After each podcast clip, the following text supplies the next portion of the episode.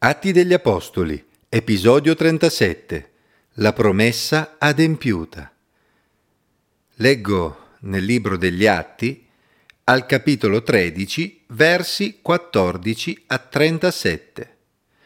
Essi, passando oltre Perga, giunsero ad Antiochia di Pisidia ed entrati di sabato nella sinagoga si sedettero. Dopo la lettura della legge e dei profeti, i capi della sinagoga mandarono a dir loro Fratelli, se avete qualche parola di esortazione da rivolgere al popolo, ditela.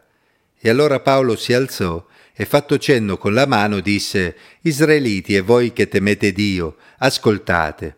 Il Dio di questo popolo di Israele scelse i nostri padri, fece grande il popolo durante la sua dimora nel paese d'Egitto, e con braccio potente lo trasse fuori, e per circa quarant'anni sopportò la loro condotta nel deserto. Poi, dopo aver distrutto sette nazioni nel paese di Canaan, distribuì loro come eredità il paese di quelle. Dopo queste cose, per circa 450 anni, diede loro dei giudici fino al profeta Samuele. In seguito chiesero un re, e Dio diede loro Saul, figlio di Chis, della tribù di Beniamino, per un periodo di 40 anni. Poi lo rimosse e suscitò loro come re Davide, al quale rese questa testimonianza. Io ho trovato Davide, figlio di Jesse, uomo secondo il mio cuore, che eseguirà ogni mio volere. Dalla discendenza di lui, secondo la promessa, Dio ha suscitato a Israele un Salvatore nella persona di Gesù. Giovanni, prima della venuta di lui, aveva predicato il battesimo del ravvedimento a tutto il popolo di Israele. E quando Giovanni stava per concludere la sua missione, disse che cosa pensate voi che io sia? Io non sono il Messia, ma ecco, dopo di me viene uno, al quale io non sono degno di slacciare i calzari. Fratelli miei, figli della discendenza d'Abramo, e tutti voi che avete timor di Dio, a noi è stata mandata la parola di questa salvezza. Infatti gli abitanti di Gerusalemme e i loro capi non hanno riconosciuto questo Gesù e condannandolo adempirono le dichiarazioni dei profeti che si leggono ogni sabato. Benché non trovassero in lui nulla che fosse degno di morte, chiesero a Pilato che fosse ucciso. Dopo aver compiuto tutte le cose che erano scritte di lui, lo trassero giù dal legno e lo deposero in un sepolcro. Ma Dio lo risuscitò dai morti e per molti giorni egli apparve a quelli che erano saliti con lui dalla Galilea a Gerusalemme, i quali ora sono suoi testimoni davanti al popolo. E noi vi portiamo il lieto messaggio che la promessa fatta ai padri, Dio l'ha adempiuta per noi, loro figli, risuscitando Gesù, come anche scritto nel Salmo secondo, Tu sei mio figlio, oggi io ti ho generato. Siccome lo ha risuscitato dai morti in modo che non abbia più a tornare alla decomposizione, Dio ha detto così, io vi manterrò le sacre e fedeli promesse fatte a Davide. Difatti egli dice altrove, tu non permetterai che il tuo santo subisca la decomposizione. Or Davide, dopo aver eseguito il volere di Dio nella sua generazione, si è addormentato ed è stato unito ai suoi padri, e il suo corpo si è decomposto, ma colui che lo ha risuscitato non ha subito decomposizione. I cristiani di oggi hanno molto da imparare dalla strategia missionaria della Chiesa del primo secolo. Infatti è evidente che quei credenti guidati dallo Spirito Santo hanno adottato una certa logica nel portare il messaggio cristiano partendo da Gerusalemme per arrivare al resto del mondo. Innanzitutto ad Antiochia di Pisidia, come avevano anche fatto nelle città visitate in precedenza, si legga Atti 13.5, Paolo e Barnaba si erano recati nella sinagoga ebraica perché era il posto più logico dove recarsi a parlare del Messia promesso agli ebrei. La diffusione delle sinagoghe nei secoli immediatamente precedenti la venuta di Gesù Cristo fu un grande vantaggio per la diffusione del messaggio cristiano. Era da lì che bisognava assolutamente cominciare se si volevano raggiungere poi anche i pagani. Infatti, Sarebbe stato molto più complicato predicare il Vangelo di Gesù Cristo ai pagani se non ci fosse stato il ponte delle sinagoghe, che erano una testimonianza del Dio di Israele in mezzo agli altri popoli. Il Dio di Israele era d'altra parte anche l'unico vero Dio, e quindi era anche il Dio degli altri popoli. Le sinagoghe erano quindi come un seme piantato nel cuore del paganesimo, un seme che avrebbe portato il suo frutto più bello proprio con la venuta di Gesù, il Messia. Paolo e Barnaba parteciparono quindi all'incontro nella sinagoga e approfittarono dell'invito che normalmente veniva fatto ai fratelli forestieri per condividere una parola di esortazione con i loro fratelli ebrei. Ispirandosi in qualche modo allo stile di Stefano in Atti 7, Paolo introdusse Gesù, inserendolo con continuità nella storia di Israele. Egli ricordò brevemente la scelta di Dio nel formare il popolo di Israele, portandolo fuori dall'Egitto per condurlo nel paese di Canaan, e dopo aver accennato al periodo dei giudici e al regno di Saul, Paolo introdusse l'argomento principale del suo discorso, la dinastia davidica e la realizzazione delle promesse fatte a Davide. Infatti tutti gli ebrei conoscevano il re Davide, l'uomo secondo il cuore di Dio, l'uomo da cui sarebbe disceso il Messia, e la buona notizia era che finalmente Dio aveva adempiuto la promessa fatta a Davide, suscitando in Israele un Salvatore proprio nella persona di Gesù, discendente di Davide. Tale Salvatore, come profetizzato anche da Malachia, in Malachia 3.1, era stato anticipato da un uomo, Giovanni Battista, che aveva invitato il popolo a ravvedersi per prepararsi ad incontrare il proprio Messia.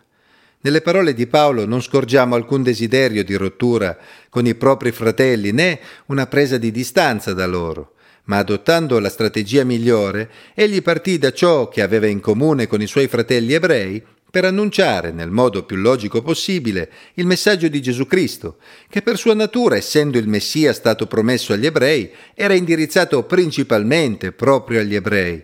Il suo atteggiamento non fu di giudizio, ma fu assolutamente inclusivo nei confronti dei suoi uditori, nel tentativo di coinvolgerli e farli sentire come destinatari privilegiati di quel messaggio. Si rivolse quindi a coloro che erano figli della discendenza d'Abramo e a tutti coloro che avevano timor di Dio per invitarli a considerare che erano proprio loro i destinatari del messaggio di salvezza in Gesù il Messia. Un altro elemento interessante nel messaggio di Paolo fu il modo in cui non nascose un'informazione che poteva sembrare negativa per il suo messaggio, anzi, egli sottolineò che proprio agli abitanti di Gerusalemme e ai loro capi quelli quindi che vivevano nel cuore del sistema giudaico non avevano riconosciuto Gesù, la qual cosa poteva sembrare strana a coloro che frequentavano la sinagoga in Antiochia di Pisidia, perché avrebbero dovuto credere in Gesù se persino i capi di Gerusalemme non avevano creduto. Ma Paolo anticipò quell'obiezione, sottolineando anche che la sofferenza e la morte di Gesù, benché voluta ed eseguita da uomini, era l'adempimento di ciò che Dio aveva stabilito e anticipato proprio attraverso i profeti, che loro stessi leggevano ogni sabato nella loro sinagoga.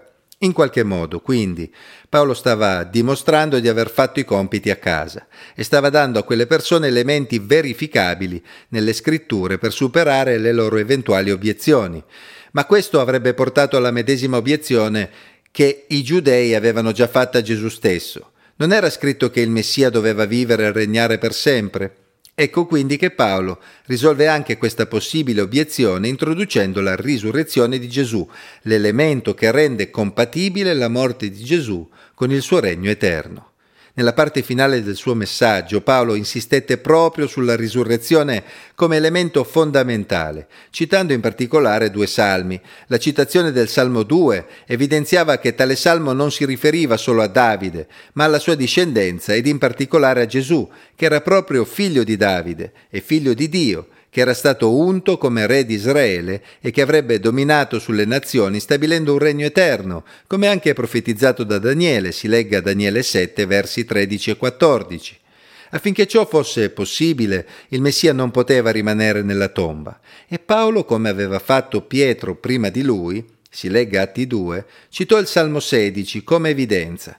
Infatti le parole di Davide dovevano avere un valore profetico e potevano essere applicate non solo a se stesso, Dio gli aveva salvato più volte la vita, ma a maggior ragione dovevano essere applicate al suo discendente più illustre, quello che si sarebbe seduto per sempre sul suo trono, il Messia figlio di Davide che il Signore aveva addirittura risuscitato dai morti affinché potesse vivere e regnare per sempre. Alla fine Davide era comunque morto e il suo corpo si era certamente decomposto, ma Gesù era risorto prima che il suo corpo si decomponesse, per non morire mai più.